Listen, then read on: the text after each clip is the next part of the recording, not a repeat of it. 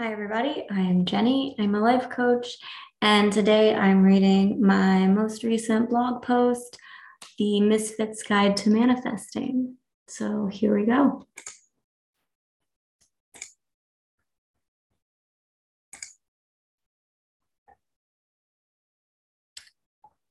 There's a manifest there's a manifestation technique where you practice thinking, feeling, and believing that you already have the things you want in the present tense. Maybe you've tried it. Maybe you've tried saying affirmations to yourself. Maybe you've prayed your heart out to the universe. And in spite of all the visualizing and the praying and the begging, with every ounce of desire that you have, nothing happens. Do you feel like a misfit who is always swimming against the current? Are you looking at the people around you, wondering how they all seem to float by so effortlessly? Does it feel like you're a fish alone in a mob of monkeys being judged for your ability to climb a tree? Do you feel like an alien who took a wrong turn and found yourself on a planet with people who don't understand the way you function at all? The common advice is that you just need to work harder, to finally have the things you want and need, you just need to do more. So you do work harder. And when you don't get there, you think you must not be working hard enough. You must not be trying hard enough. And you need to read another book or take another class until you can get to the bottom of what you're doing wrong. I'm here to tell you that there is nothing wrong with you.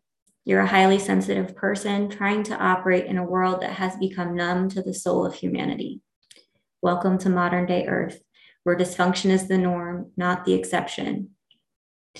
If you're struggling or feeling stuck, I'm here to give you some strategies that might help. I hope you will find your ailment and the remedy listed here somewhere. If you need a little extra support, this is a gentle reminder that I offer coaching services and your first session is totally free.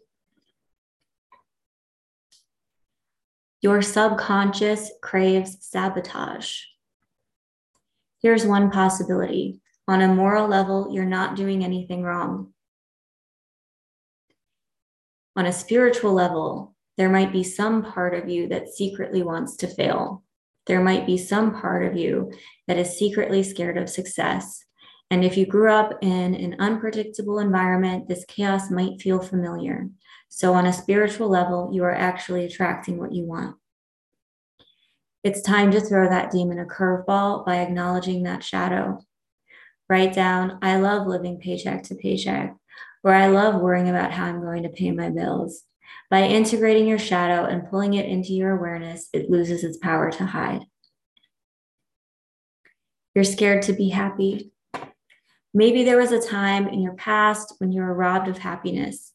It felt like the rug got pulled out from under you, and you're scared that if you let yourself be happy now, you'll get blindsided again. Maybe it's less scary to not hope at all than to be disappointed. Unfortunately, bad luck is part of life, by worrying about the future, you are suffering twice. Logically, you probably know that, but getting through to your nervous system is another story. Focus on your inner child. Look for ways to reassure them that it's safe to be happy. No one gets through life unscathed, so we might as well savor the good moments that we have. Picture your soul as an as eternal and your time on earth as just a chapter. When you think of it that way, like you're just visiting, it becomes easier to stop and savor the sweet parts. You're focused on having. We are often very focused on having the things we want to have, the things we feel like we're missing. This type of thinking is a common symptom in our society. If I want something, I'll just go buy it. But then you get the thing and you don't understand why you don't feel better. By doing this, you're actually working backward. Working backward looks like I want a boat. How do I get the boat? And making a plan to end up with a boat. An inconvenient feature of the human mind is that we are actually very bad at knowing what will make us happy. Long term change starts with being, and for the highly sensitive among us, we often had to fit a mold. We often had to blend into our surroundings. We often hid our true selves and we've forgotten who we are. Being starts with remembering who you are, reclaiming your identity at a core level, and then acting in ways that honor that identity. That's when the trips to Hawaii and motorcycles just seemingly fall into place organically. Being who you are leads to doing things that are in, in alignment with your true identity, which ends with having prosperity in ways that cannot be premeditated. In other words, having becomes the side effect of living in authenticity with your true personality.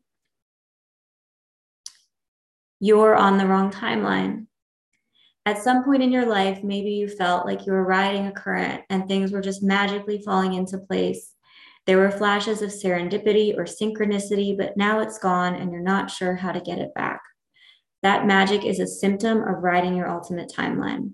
And writing your ultimate timeline is a symptom of following your full fuck yes. Picture in front of you an endless array of timelines.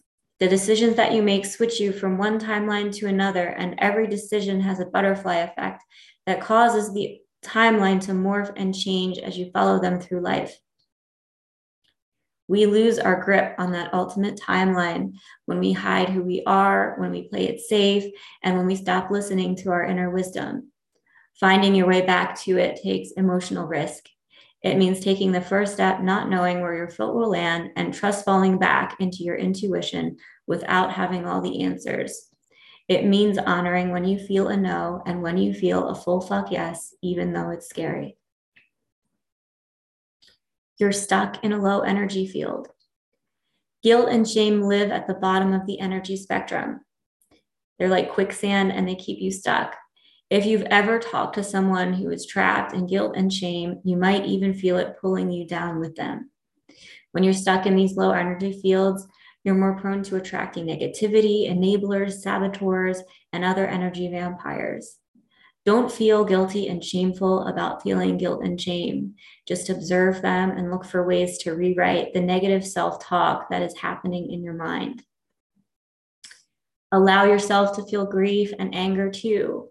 This might feel counterintuitive, but grief and anger can be tools to move you into a place of higher vibrations. Love and courage live on the other side of grief and anger, but you have to move through them first. Many of us avoided embracing our grief and anger to survive emotionally in environments that we didn't have control over. Over time, it became a habit that left, us detached, even though that original environment has probably changed.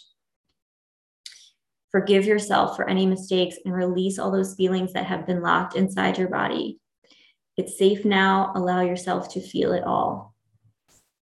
You are also the average of the people that you spend the most time with. So look for positive people with strong energetic boundaries to help pull you out of the rut.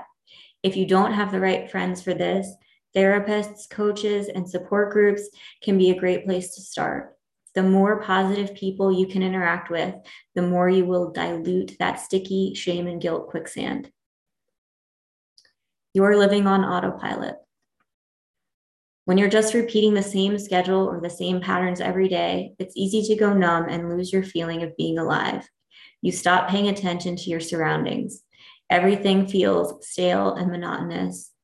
Maybe opportunities are crossing your path, but you're too zoned out to notice them. Or maybe you're not traveling far enough outside your comfort zone for new opportunities to find you. Look for ways to jar yourself back into presence. Practice using your senses. Take the back roads home from work. Do anything you can to break up the stagnation. If you're able to go on a trip, travel makes all your senses, wakes all your senses up at once. Everything is a new sensation. There's room for luck to happen, to meet new people, and to try new things. If traveling isn't an option, take yourself on dates. Spend an afternoon hunting for inspiration in unlikely places like a flower shop or a toy store.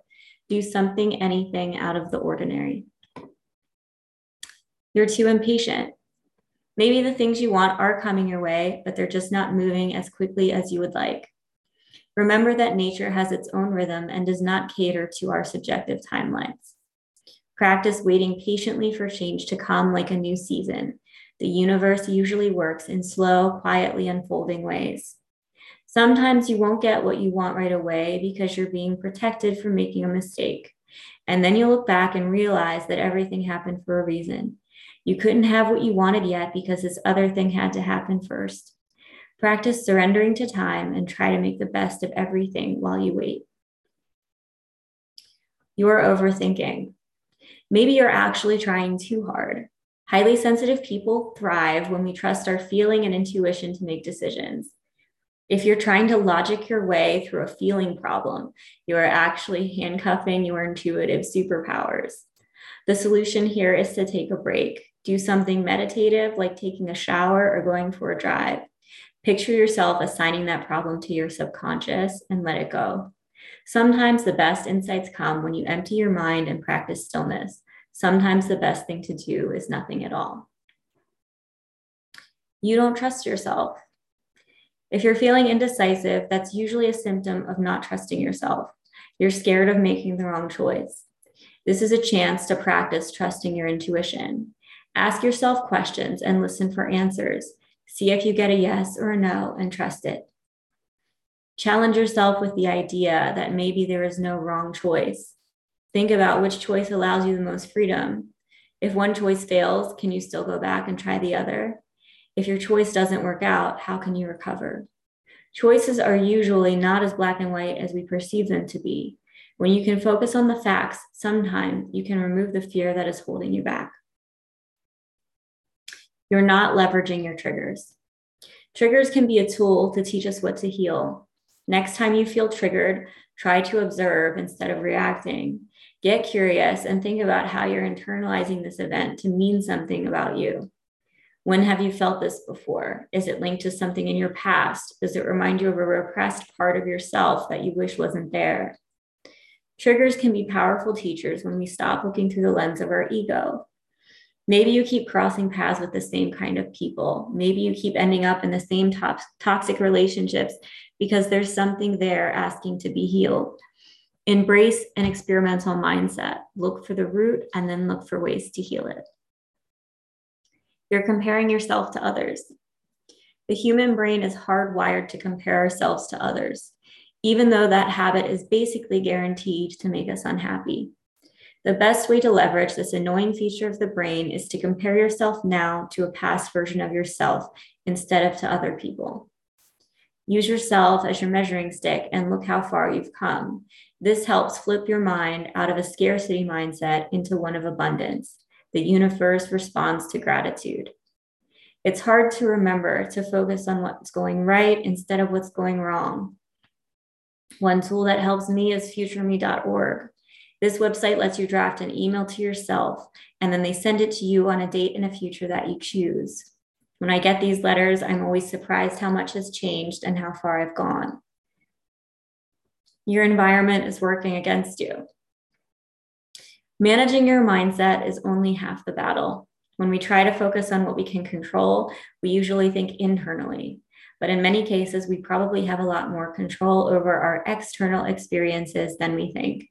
Small changes to your home, your room, or your desk can make a big impact on your well being. Natural textures, full spectrum lighting, green plants, intentional colors, and a clean, organized space are some of the simple ways to feel more peaceful and grounded.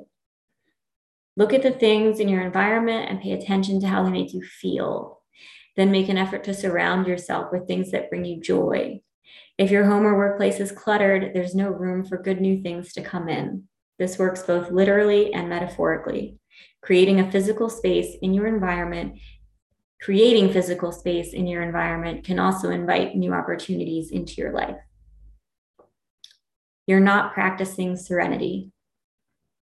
Life is like sailing a boat. You can steer to an extent, but you're also at the mercy of the wind, and you can't usually get to your destination by going in a straight line. You have some control, but there are also other forces at work. Serenity means focusing on what you can control and surrendering to what you can't. All you can do is steer the boat and accept the rest. If you spend all your time worrying about the wind, you'll just waste the time and energy that you need for adjusting your sails. You're neglecting your imagination. Imagination is a powerful tool for tapping into your intuition. When was the last time you daydreamed or practiced a visualization or invented another world through writing or drawing? Don't leave these activities behind in childhood. They are medicine for rekindling creative thinking.